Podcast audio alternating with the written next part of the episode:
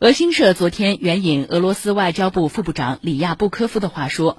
美方辩称向乌克兰提供艾布拉姆斯主战坦克不是升级冲突，这是在否认明显事实。他说，最近美国和北约代表在发言中多次引用奥威尔的话语，战争即和平。国际社会加剧担忧，这群不负责任甚至是失去理智的西方政治家或政客将会把世界推向何处。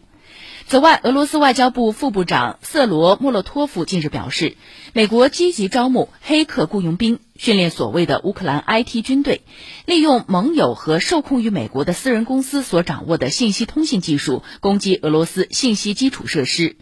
美国并未隐瞒其网络司令部正在采取行动反对俄罗斯这一事实，并正在将侵略理论付诸实践。